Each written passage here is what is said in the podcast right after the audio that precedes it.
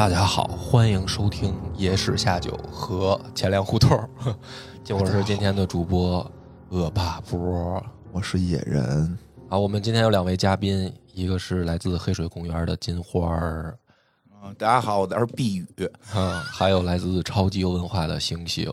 大家好，我是星星。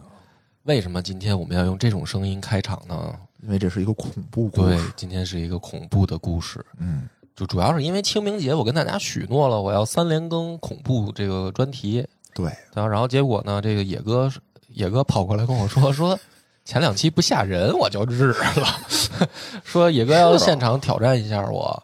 对，说本来我也想更一期这个清明节特刊，但我没有找到就是哦特别好的故事不是我一听我你这儿我一 听说你挑战我，啊我直接放弃了我的原案。啊就是我原本是准备了一个这个解梦的，哦，就是反正跟这个神魔鬼怪可能没那么相关。解梦就是有点儿灵异，也不叫灵异，反正就是古书上能找着的。明白，因为原来这个这个之前第一期里头就是啊对，恶霸波就说了嘛，说我得下一期得来一上劲儿的，然后就等着，然后下一期发现听着就不是那么起劲儿。对，所以这个我为了你，我特意就是奔着恐怖的来，来吧跟历史没什么关系行啊。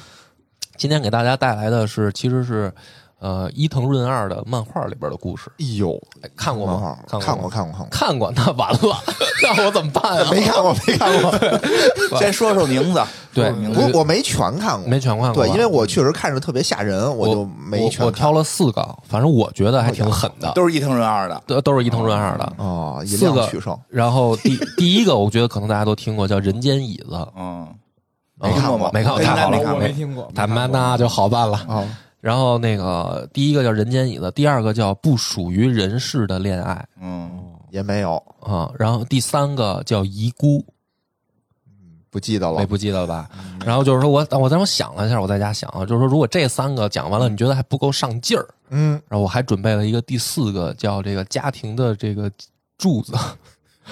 就是四个故事，但是就看你、看你好看你觉得怎么样？哎就是今儿都是梁波讲啊不是 PK 没有不是 PK，啊，就是 PK 是他讲，你看你害不害怕？对对对，就是是不是？评一个，他他是不是如果现场他出去了，啊，啊？就算就是野哥得达到那种说，哎，别别讲了，别讲了，受不了了，受不了了。就是只要只要野哥说了 别讲了，就算这野尔下酒赢了。哎，啊啊，然后这个咱们得就惩罚，惩罚 行，好这个行千粮胡同得在节目里边说这个人梁波大厉害，大厉害，确实就是能把人讲的害怕恐怖了。大师，对对，给人做做几期广告啊。但是如果讲完了，他哈哈乐，我就有你在，我有点我有点没信心了。我一会儿把麦克风挪走啊，因为我肯定哈哈乐。就是如果他哈哈乐，就算梁波输了，梁波就得在节目里说这个这个野人哥牛逼，野人野哥大，对野哥胆儿大，不再是咱们之前玩密室时候的野人了。对，给他翻案，好吧？好好现在开始，好现在，开始了。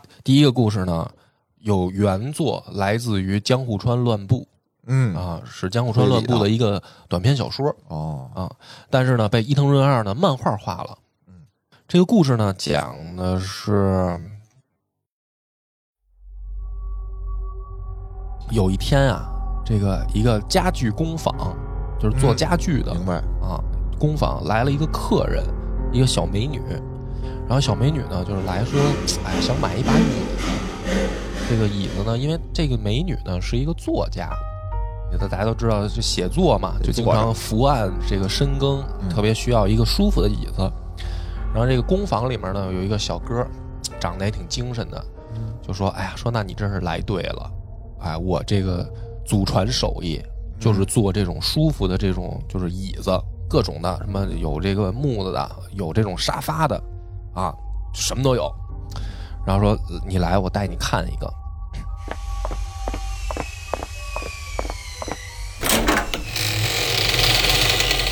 就把他带到这个屋子里面，然后有一个这种沙发椅，就是单人的那种沙发椅，高靠背的那种啊。说这个椅子特别有故事，我给你讲讲它的这个来历。说这个呢，还是发生在大正年间的事儿。我当时呢，也有一个美女作家嗯啊，这个美女作家呢，有一天收到了一封信。这个信里面描写的内容是这样的，就是说啊，有一个疯狂的，就是家具师傅，然后他呢对自己的作品产生了一些不一样的情感，于是呢他就做了一个沙发椅，然后并且呢这个师傅能进进到这个椅子里面，嗯，就是他能坐在里面，然后他就把自己呢关在这个椅子里，哦，然后他把这个椅子呢就就摆到一个就是，就相当于一个屋子里面，这屋子里面的东西可以卖。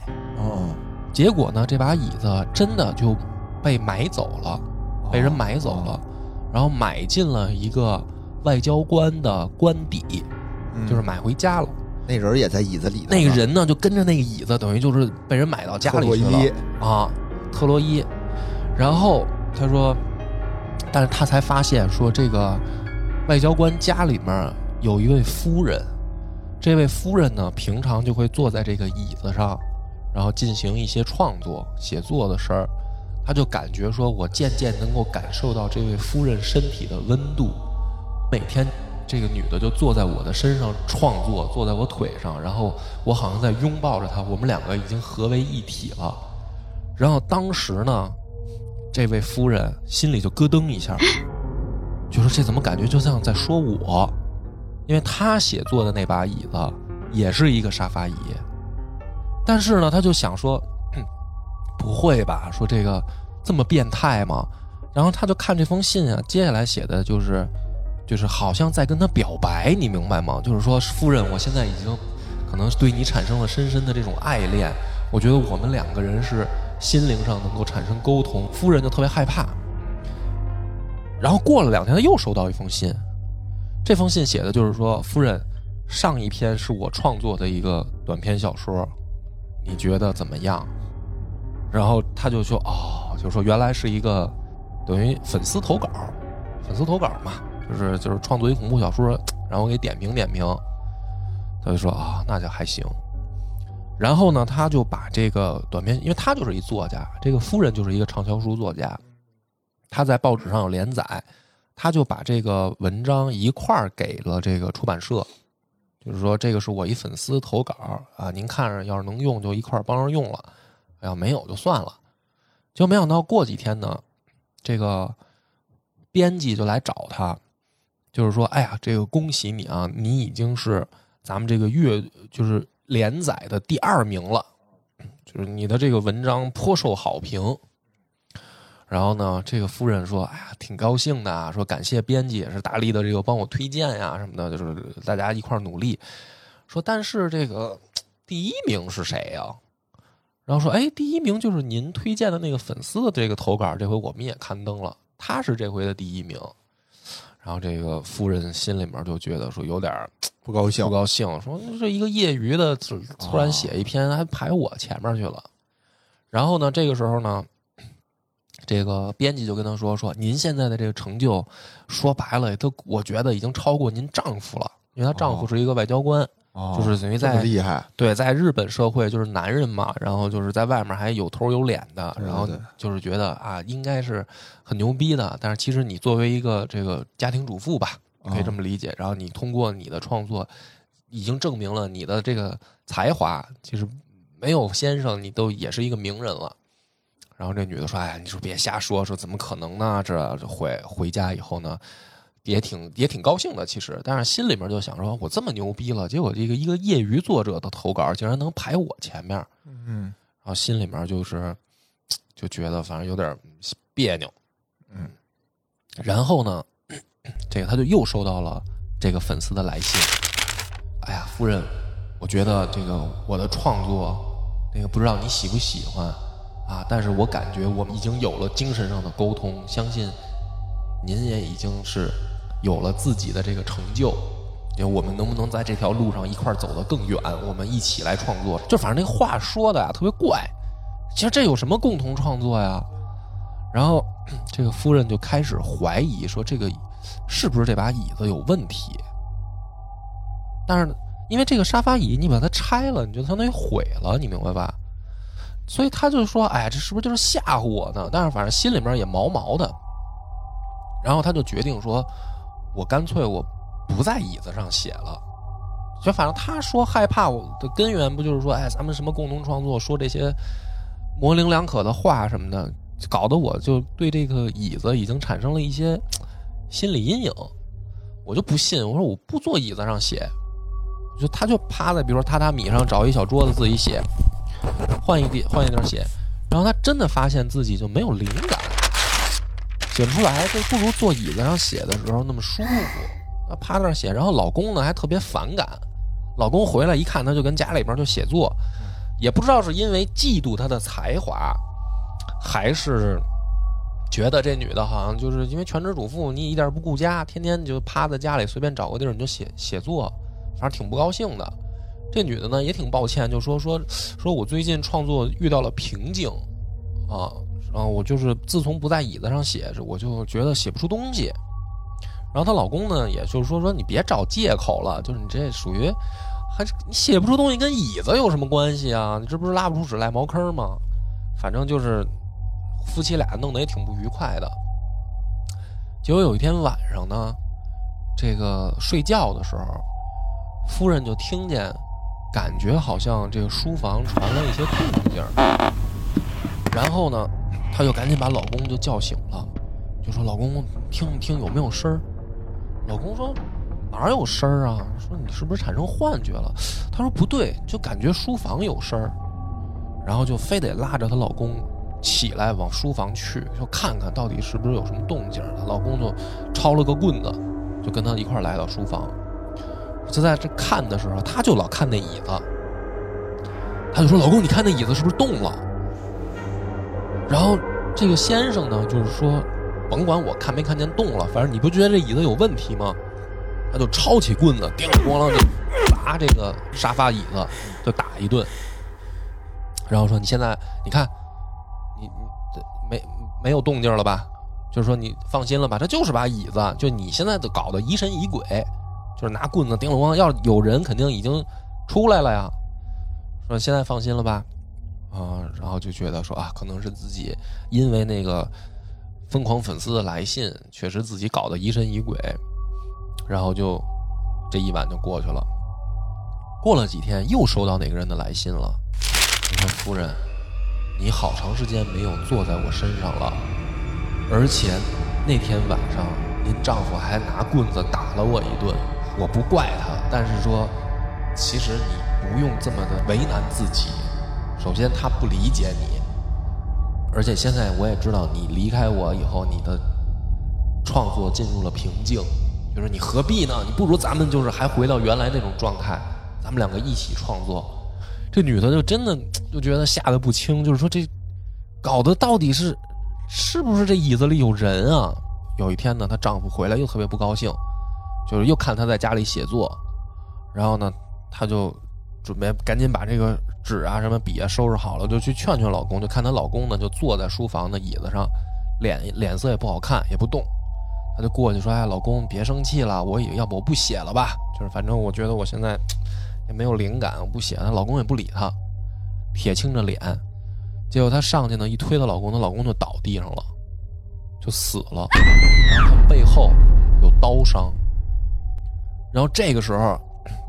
他就吓坏了，就是说这椅子里肯定有人，把我老公给捅死了，然后赶紧就报警，然后就把警察叫到家里面来。警察来了以后，一听这个情况，那就简单了，把这椅子拆开呗，就直接把这后面拿刀咵划开。这椅子里面真能坐一人的那个空间，还看到里面有一有一些什么水、食物什么的，就摆在椅子里，但是里面是空的，人没在，然后。这女的就吓疯了，就是说我操，这里面真的藏人了，原来，而且那个粉丝可能就是真的是在我家，就天天就这么待着，他不知道他有什么机关能把这椅子打开，他他可能晚上他能出来，然后白天他就在椅子里躲着，然后我之前等于一直坐在一个人身上写东西，然后呢，但是警察一看说，那咱们就抓这人啊，就是通缉，但是也一直也找不着，然后后来呢？这个女这个女作家，因为老公死了，大家也不知道她的下落，就讲了这么一个故事。然后呢，就回到这个家具店，这不是来的那个美女顾客碰上这个小帅哥给他讲嘛？他说：“你说这把椅子就是那个美女作家她当时坐的那把椅子吗？然后这个小帅哥说啊，说不是那一把，说那一把椅子就是那个沙发椅，后来就被警察带走了啊。说但是说你要看看这把椅子的里边的空间吗？然后这个帅哥就把那个沙发椅子后面那个皮的钉子给起开，然后把皮一掀开，然后发现里面是两具干尸抱在一起。然后呢，这个小哥就说说，这两个干尸就是那位美女作家和和那个疯狂粉丝，说她老公死了以后，这个作家就找到了这个粉丝，两个人发现其实他们真的有一些正常人无法理解的感情，而且是通过这个椅子建立起来的。于是他们两个后来就是达成了怎么说呢美好的姻缘，然后他们又造了这把椅子，然后并且死的时候他们就两个就一块抱在这个椅子里就死了。对，就是就是嗯，很很很让人常人难以理解的这么一种那怎么行为。还拿出来卖呢？这椅子然后这个小哥说：“我就是他们俩的后代。”然后说：“你现在要不要想不想定做一把椅子？”然后这个这个女生都吓疯了，说：“不不用了，谢谢。”说：“谢谢你给我讲这么一个故事。”然后就跑了。回到家以后，因为他也是一作家，他就说：“哎呀，最就是过了很长时间，说我也陷入了这种创作灵感的这种枯竭。”也不知道该写点什么。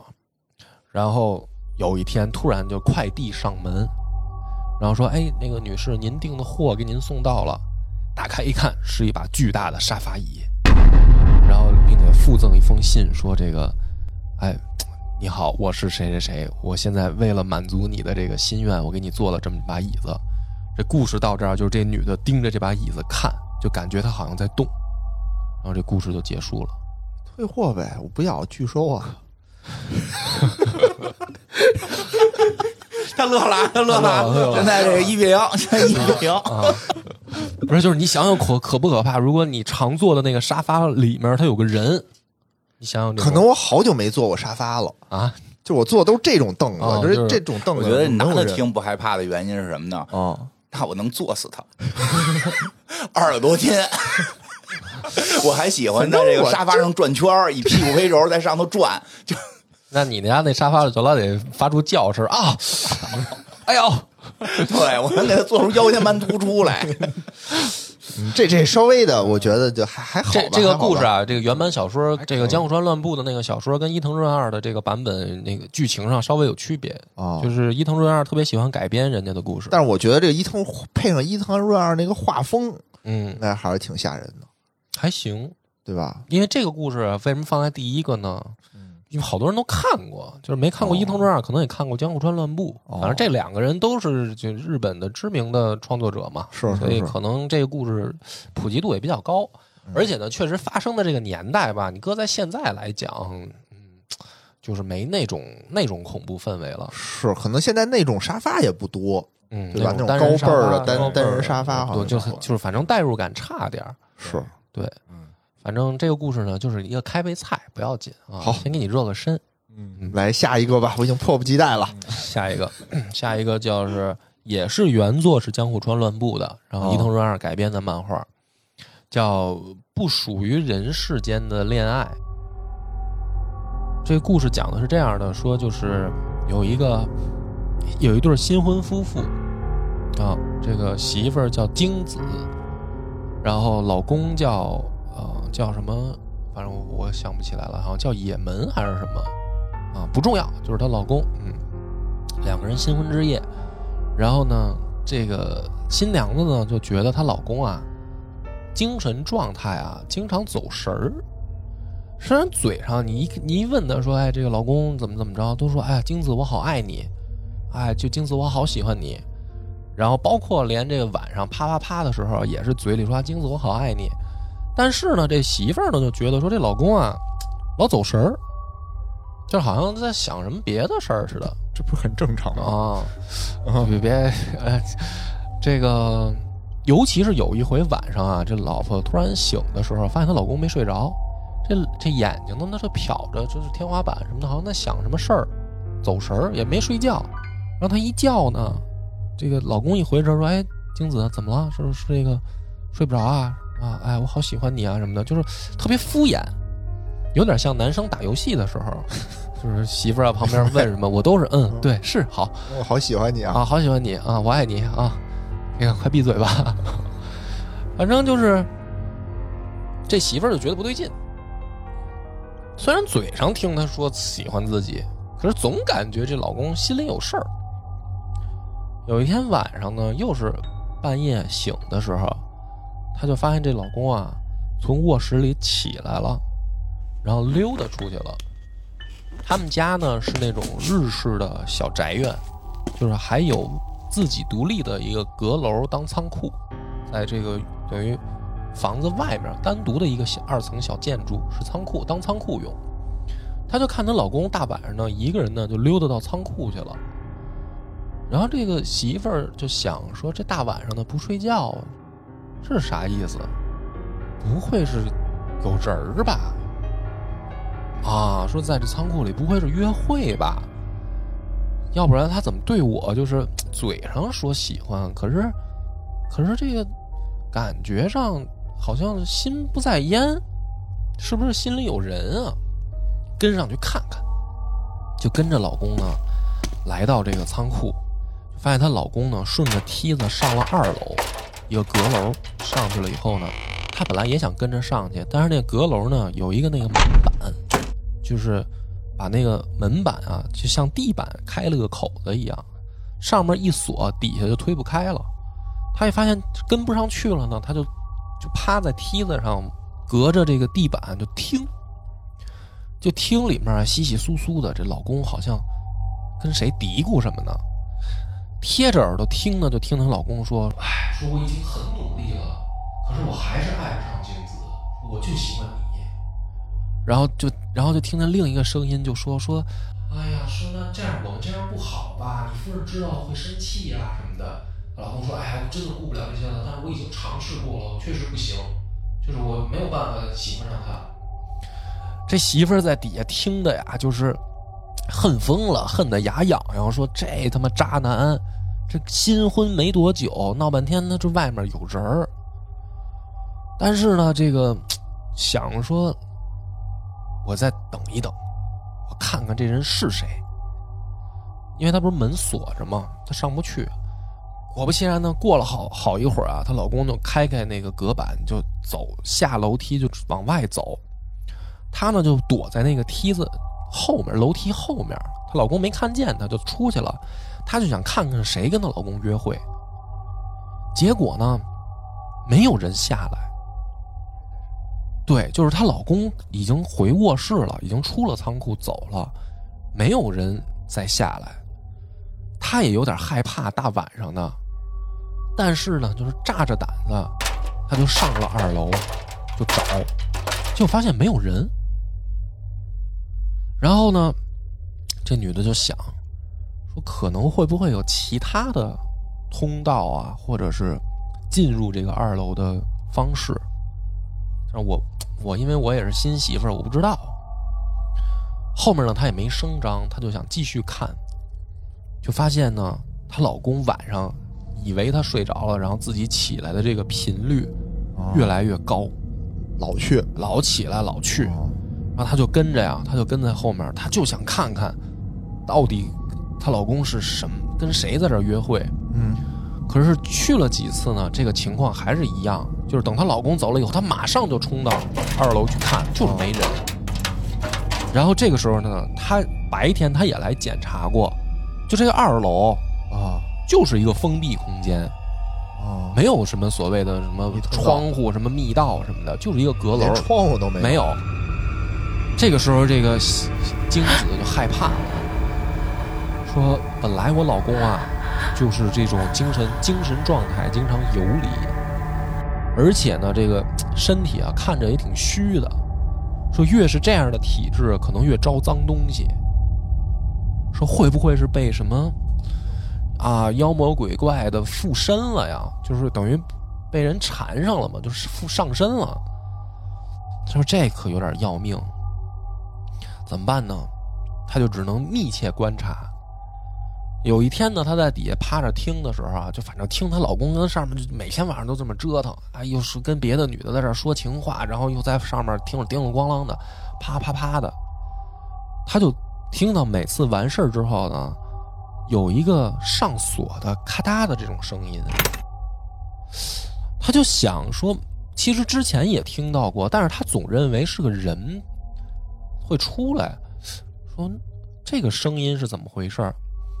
因为这个阁楼里面有好多这种带锁的箱子，他说：“要不我就上这个箱子，我明天我都给它打开，我看看箱子里到底有什么。”结果呢，第二天他上去，真的在一个箱子里一打开，发现是一个做的特别像人的娃娃，啊，硅基生生体命啊一个娃娃。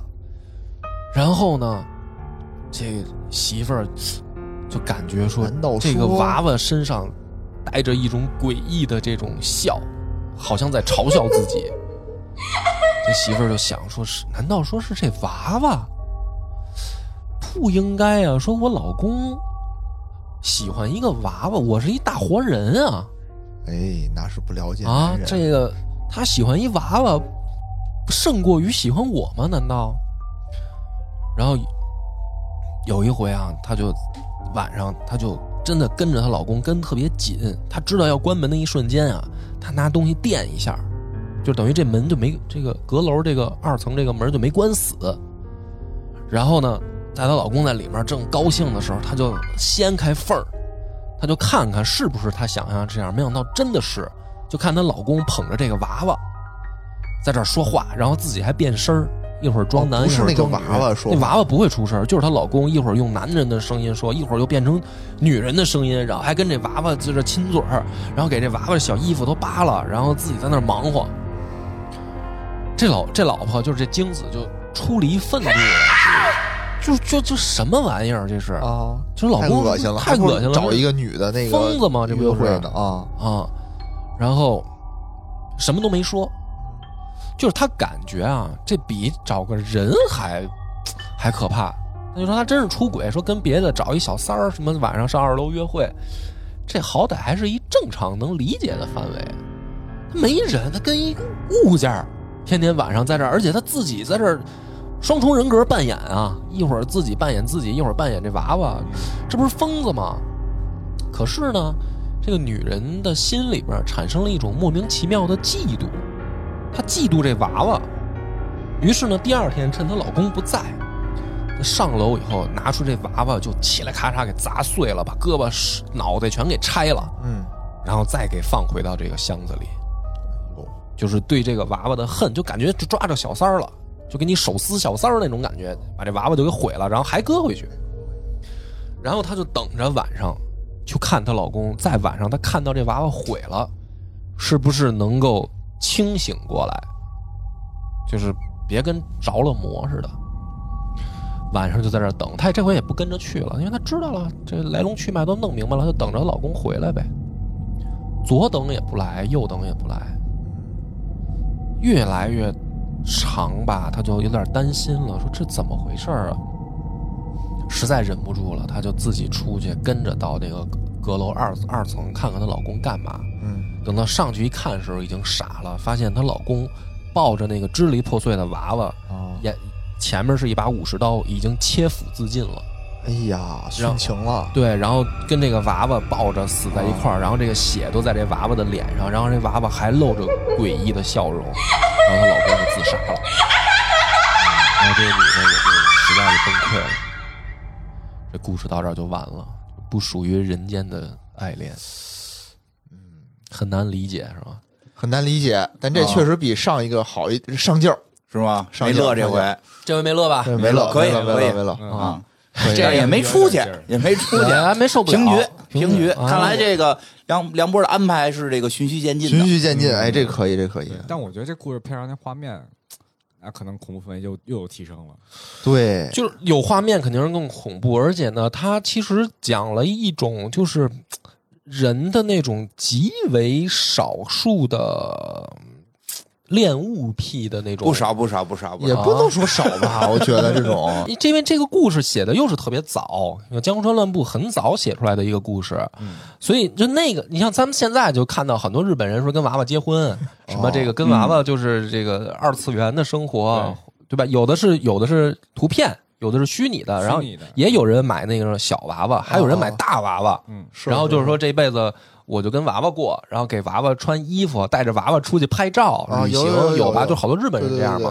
中国据说是也有，但是好像还是比较少。能理解，能理解。就是，但是现在人就是稍微能理解一些。来往下吧。往下啊，下一个啊，第三，现在这个平局啊，刚才这轮好嗯第三个，能不能第三个下到野人来？更狠了啊！第三个叫遗孤，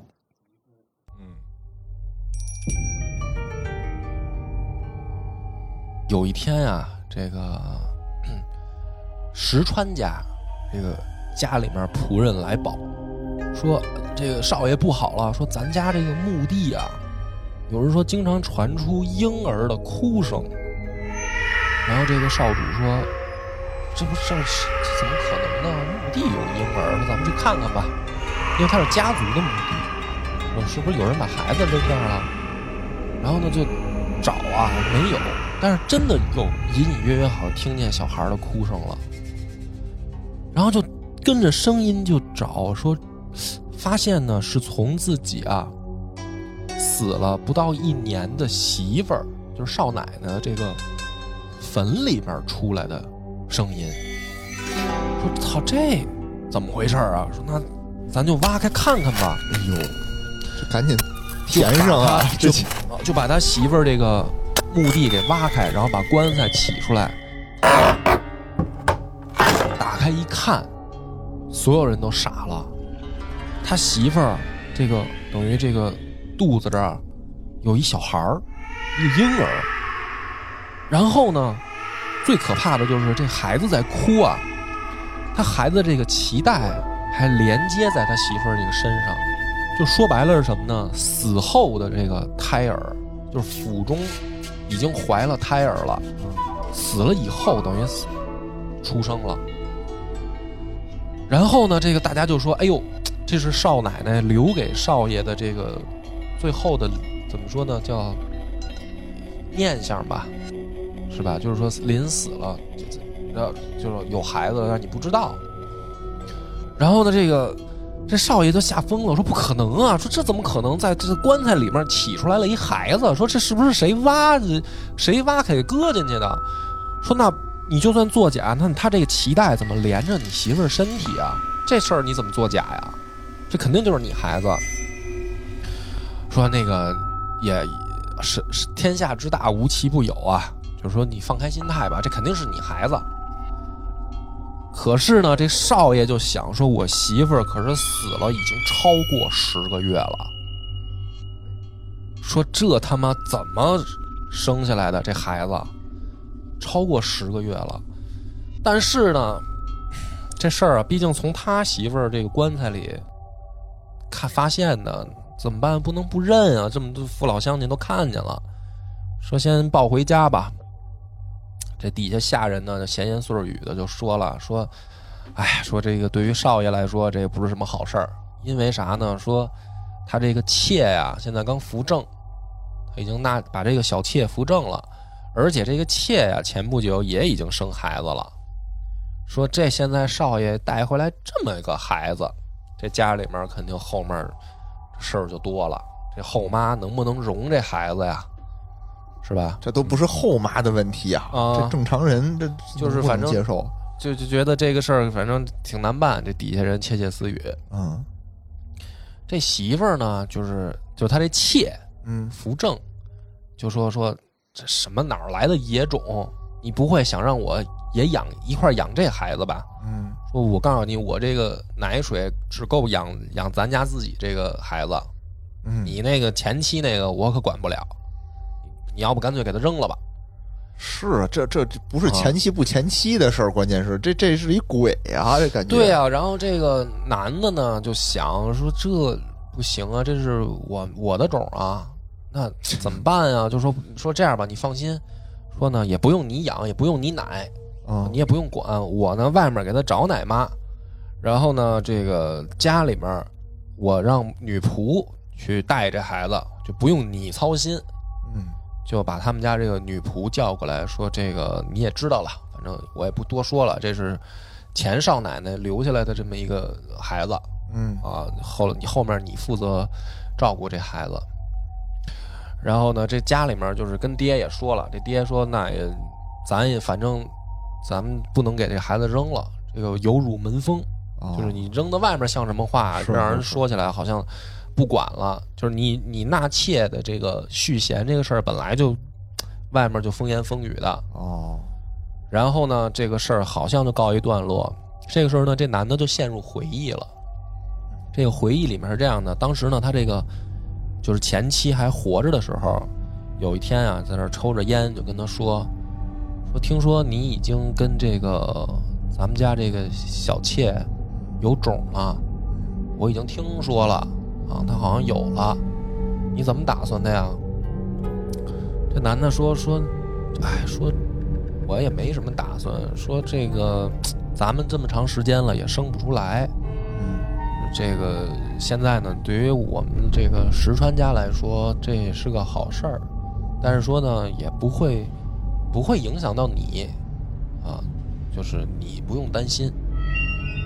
他这个夫人呢就说说我不担心，我也不排斥将来这孩子怎么样，嗯而且呢说我想干脆啊，这孩子就算我的吧，就是等于我是夫人嘛，哦啊，你的妾生了个孩子，反正我也生不出来，那可以，这个孩子就干脆就是跟我，哦然后他就是你的这个正常继承人了，要不然你就是好像妾生的孩子嘛，日本庶出对，就是庶出嘛，就别了，就嫡出吧，嗯反正我也生不出来。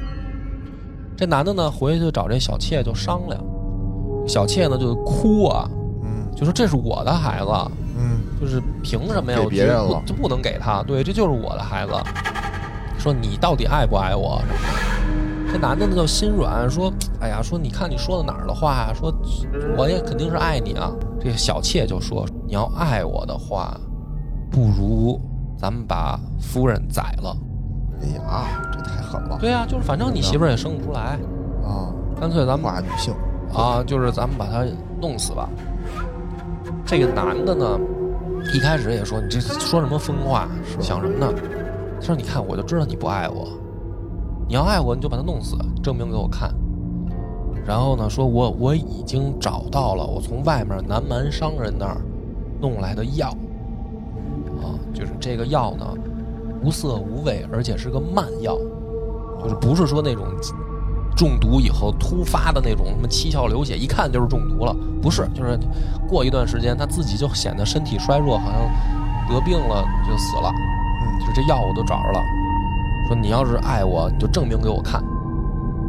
然后呢，这男的真的鬼迷心窍，就给自己这媳妇儿下了药了。下了药以后，果然没过多长时间，就差不多也就是一个月，他这大老婆就死了。死了以后呢，这是他的回忆，所以算算日子，从他下药到他老婆死下葬，就已经超过十个月了。嗯对，然后这男的心里面啊，就就总觉得别扭，就是哪儿有问题，但是呢，他又他又特别的认这个事儿，就是他好像丝毫不怀疑这是他老婆给他生的孩子，但是呢，就就是别人啊，慢慢慢慢就感觉说这男的不对劲，那肯定不对劲啊！别的不说，然后这个、这个家呢就过了三年，哦。他这个等于大老婆在棺材里留的这孩子，就三岁就长大了，嗯长得呢巨丑，就长得特怪，头上没几根毛，毛发稀疏，然后瞪着个大眼珠子，那眼珠子跟要掉出来一样，牙也不齐，露着大牙缝儿，嗯。反正就是那种长得就跟小鬼似的，嗯。傻了吧唧的，然后别的孩子见着都跑，哦。他就就怪物似的。然后这只有这女仆，就是他们家这女仆，就带这孩子。然后他这个妾，就是这小老婆，见着这孩子就打，就赶。哦然后有的时候还把这孩子绑在树上，就是你别在家里乱走，你挺恶心的什么玩意儿，就给绑在树上。然后每次呢，他们家这女仆一看这个，就偷偷的去解这个孩子，解救他，就是太可怜了。然后呢，终于有一天，他们家这个现在的夫人，就是这个小老婆，这女仆正给这孩子松绑呢，她就过来一把就这给给这女仆踹倒，然后拎着头往后拽，说：“谁让你给他解开的？嗯啊，谁谁让你管他的？说这种这种孩这这就是鬼啊！谁知道哪儿来的野种？死了才好呢！你还想给他解开？然后说我今天就先教训教训你，说要不是公公怕这个把这孩子扔出去有辱家风，我早就弄死他了。然后就把这女仆拎到这个柴房，然后捆在柱子上就打，水泼在那打。这个时候呢，这个丈夫就从外面回来，又看到说怎么又打上了。说天天就是这点事儿，然后你就不是折磨这孩子，就是折磨这女仆，老打。然后这个小妾就说：“说是说还不打，说这孩子没问题吗？说自从他来了以后，咱们家就一天比一天不正常，嗯而且说怎么可能这个人死了以后还能生下孩子？而且在棺材里面过了十个月还不死，啊说这孩子就是妖孽，就应该弄死。说是，而且甚至是是不是你的，你能确定吗？嗯说这个事儿就赖你。说你既然觉得是你的，我就问你，为什么你都给你老婆下药了，你还要跟她行房？就是这小老婆这时候就等于把话说开了，说你都要毒死她了，这一个月当中你都要毒死她了，你竟然还跟她上床？说你你到底想什么呢？你当时要是不跟他上床，怎么可能有这孩子？然后这个时候呢，被绑在柱子上那个女仆头上都淋着水，披头散发的，就在那嘿嘿嘿笑，突然就笑，然后这个小妾就被吓得都毛了，说你笑什么？然后这女仆说，说是老爷的，肯定是老爷的，就是少爷，肯定是少爷的。然后说我都看见了，说就是少爷的，而且他可不是在夫人中毒以后行房的。然后这时候又陷入了一段回忆，就是这女仆偷看的视角，在房外看，房里面是在停灵，就是他前妻已经死了，盖着盖着脸上蒙着白布，这女仆的视角看到少爷跟他这个前妻在里面折腾，看到这么一幕，然后这女仆在那嘿嘿笑，说这肯定是少爷的，就是那一晚的事儿。然后这个小妾就疯了，说你有你怎么这么恶心？说我以为是你下完毒以后活着的时候跟你老婆还还同过房，说闹半天你这么恶心，你奸尸。然后这时候这个男的也陷入回忆了，又陷入回忆说说不赖我，是他勾引我的，就是在他的视角那天停灵的时候，他老婆不是脸上盖着布吗？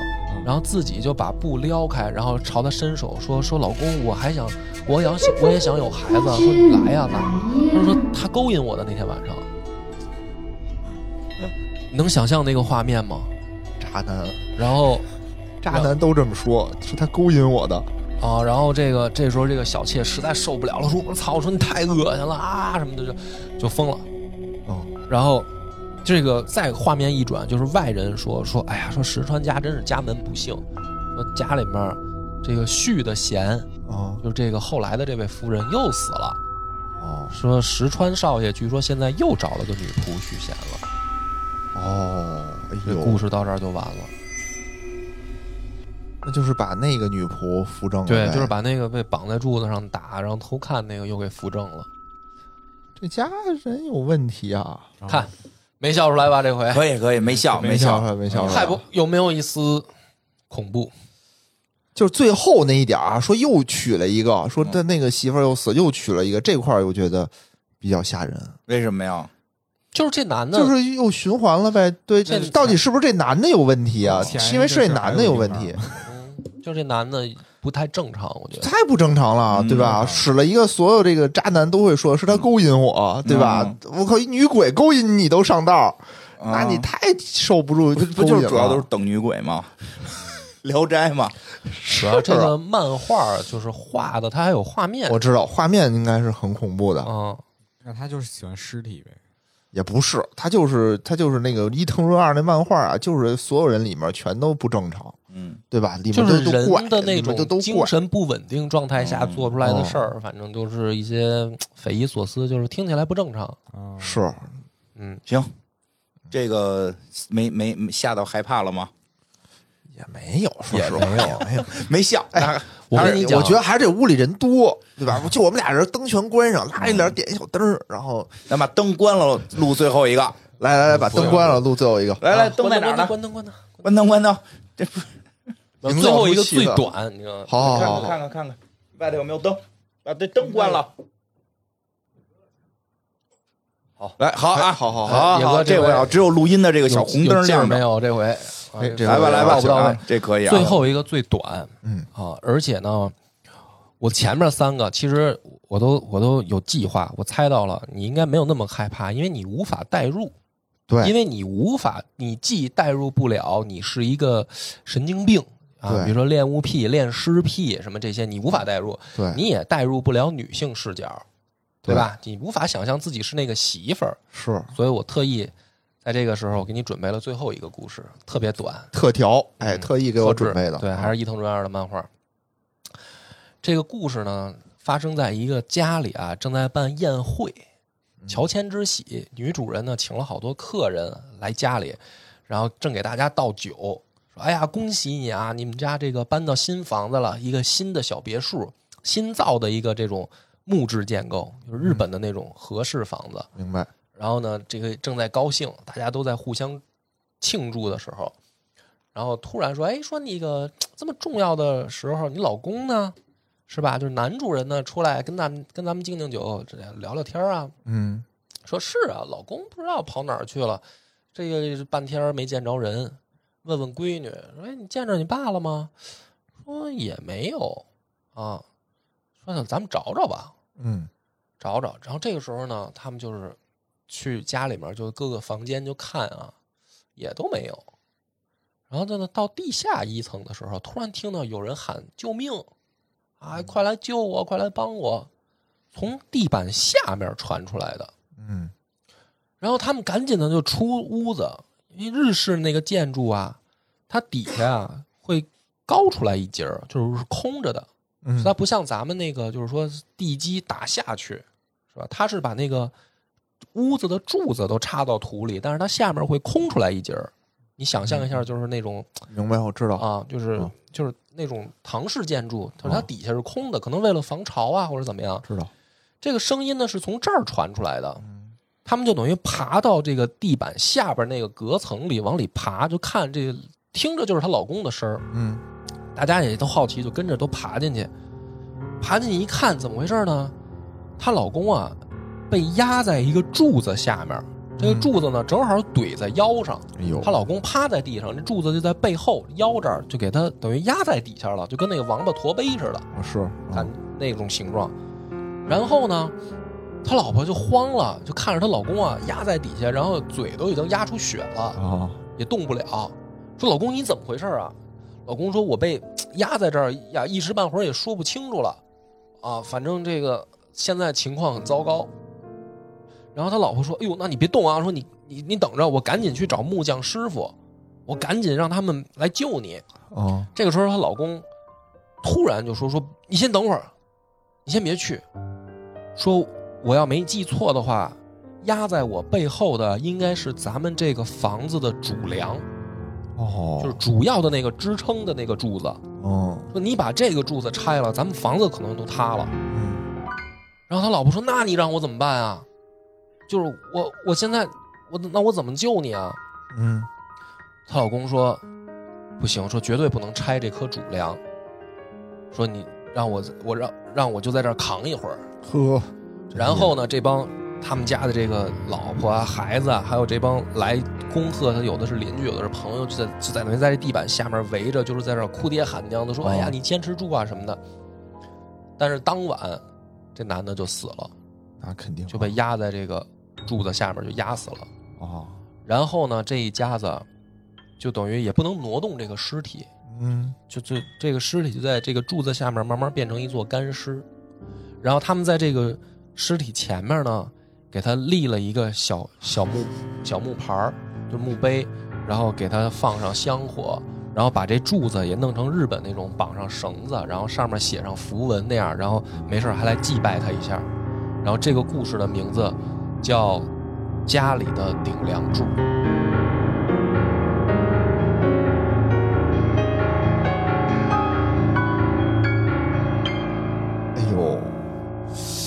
这还是挺挺可怕的，家里的这是顶梁柱，挺挺吓人的。这个 虽然笑了，你们虽然你们虽然笑了，但是野哥，我就问你，嗯吓人吓人，吓不吓人？人？吓人，吓人，吓人！这最后一句话最后这一句话挺吓人的，这真是挺吓人的。这是你的下场。啊，这回不不不不是我上不上劲儿？这个故事，哎，最后这个还是挺上劲儿的啊！最后这一个真是行占平现代中年男人的这个 这个焦虑焦虑焦虑了焦虑出现了焦虑出现了不是我嗯我看的时候啊，啊！我也乐，你知道吗？我就是看他们一帮人在旁边哭爹喊娘的，说：“老公，你坚持住啊！”我他妈也苦笑了，我说：“我操，真逗。对，这怎么坚持啊？你这么一说，我觉得，哎呀，最后这句话真是点睛，点睛，点睛。点睛之笔”嗯，反正这个可以，能代入了，你就突然就是觉得，他把灯先开开吧，开开灯去，行行。对，哎，最后这个确实是，现在大家这个疫情之下过得都不容易，对吧？嗯，这个生活的压力还是挺大的。今看看今天股票，不看了，不你看了今天的可刺激了。今天跌，反正我买的跌了百分之十，对，我也买你，买什么了？跌百分之十？我也百分之十，啊，你买什么了？就那些能源股啊，我买的是比亚迪。我一看他要抛车嘛我我要我看他要抛弃燃油车，我觉得这是一好事儿，我就买了。不是你们这买之前可以先咨询咨询嘛？没事，我那个比比重不多，我别别的还行，比那个比重不多，反正但是挺刺激，我觉得特刺激。我今天一打开，我说我也是今天睡到中午醒的，我一打开吓我一跳，我操！挺好上周末还还涨了点儿呢，我还继。继继续看什么九天玄女穿绿装，这这这才是恐怖故事呢。真是太恐怖了。对吧？对吧？哎呀这个人说了嘛，看着谁谁脸上都泛着绿光，是吧？泛红光的是看别的。泛红光的是那个看健康码的，哎，就是没没点没梁柱吗？顶梁柱，嗯，反正这个不过还好，你这也是一个日本的社会，对吧？现在我们新中国社会，对吧？男的女的一起，大家都参加工作你还。别说，我认识好多人，周围现在都是媳妇儿挣的比爷们儿多。我也是，我也是。其实确实是，就是在某一个层级上，就真的可能是咱们这些这个水平里边，其实你职职职场女性挣的比男的多。他再往高了，其实就不又反又反过来，他每个都不一样。是，对他再往高一点的，还真是就就就男的又多了，但咱没上去，咱没到那层面，咱没到那层面。这这个反正也不光是日本社会吧，我觉得这个在目前的这个怎么说呢，两性关系里啊，男人或多或少就是刚才那个故事啊都能理解，嗯就是我跟你说，这个呀，就是前头要再加点 前头加加一点戏，就是这男的刚失业，哎，媳妇在那唠叨，这房贷怎么办？你天天不上班，对吧？天天不上班，跟这块拿一麦克风，你以为你能挣钱？哎呦别说了，有点吓人了，可怕了。野哥太可怕了，这还听不听？还录不录？行吧，我觉得这期节目确实是结尾结尾可以，结尾可以结尾打平了吧啊，？打平了，打平了啊，可以了对但是有计划的，就是循序渐进，可以最后这有就是靠设计感对，有设计感，设计感，挺挺不错，挺不错，挺不错。行，那就行了，我这个没有辜负大家啊。好，拜拜。嗯好，拜拜拜。